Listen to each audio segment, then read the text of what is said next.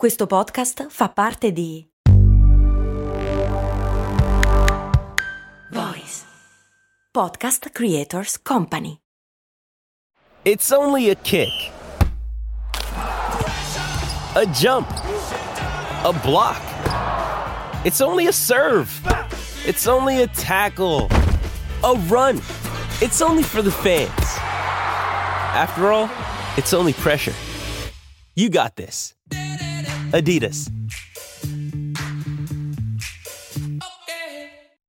Ok, magari nella vita quotidiana non è fondamentale saperlo, però qual è effettivamente la differenza fra i conigli e le lepri? Come si riconoscono?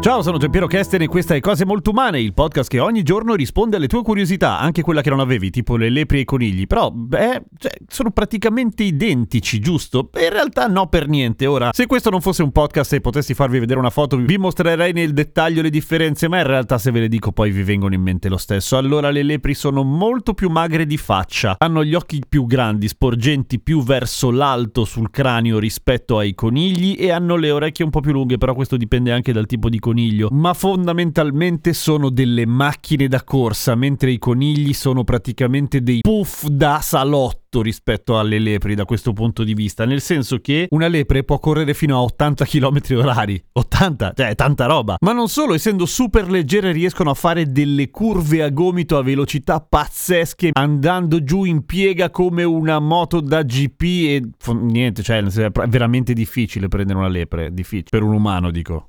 Disarmato peraltro. E infatti i conigli tendenzialmente in natura si nascondono, cioè fanno delle grandi tane comunitarie che sono dei condomini veri e propri con una gerarchia tutta quanta decisa e rigida, mentre le lepri si fanno gli affari loro, sono solitarie e la loro difesa migliore è quella di correre come delle lepri, se si dice così perché corrono tanto. Ma da un punto di vista genetico fra le lepri e i conigli ne passa più o meno quello che c'è fra un grande felino e un gatto, dimensioni a parte, cioè per intenderci una lepre e un coniglio, cioè o una lepre femmina e un coniglio e viceversa, non possono nemmeno accoppiarsi, cioè nel senso solo se sono molto kinky, però non nasce nulla, ok? Sono diversi a questo livello, sono tutte e due lagomorfi, perché i conigli e le lepri non sono roditori. Ma che cavolo vuol dire lagomorfo? Se morfo vuol dire a forma di, vuol dire veramente a forma di lago? Non credo! No, lagos in greco vuol dire lepre, per cui vuol dire a forma di lepre, i conigli sono a forma di lepre, infatti ci rimangono male perché vengono chiamati come gli altri. Peggio ancora va al pica che non assomiglia né a un coniglio né a una lepre ed è comunque l'altro lagomorfo. È carino il pica, sembra una pallina pelosa.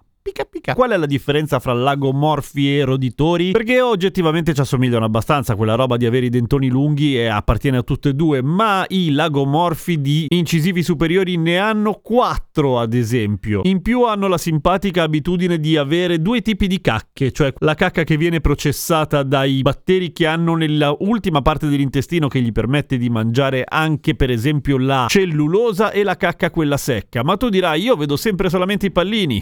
Sì! Perché i lagomorfi quella molle la rimangiano per, eh, devono fare due giri per digerirla. Che brutta vita, poveri lagomorfi. I lagomorfi hanno una curiosa scelta di design, hanno lo scroto davanti al pene e non viceversa, un po' come se noi umani ce l'avessimo sopra. Come, tipo come il riporto.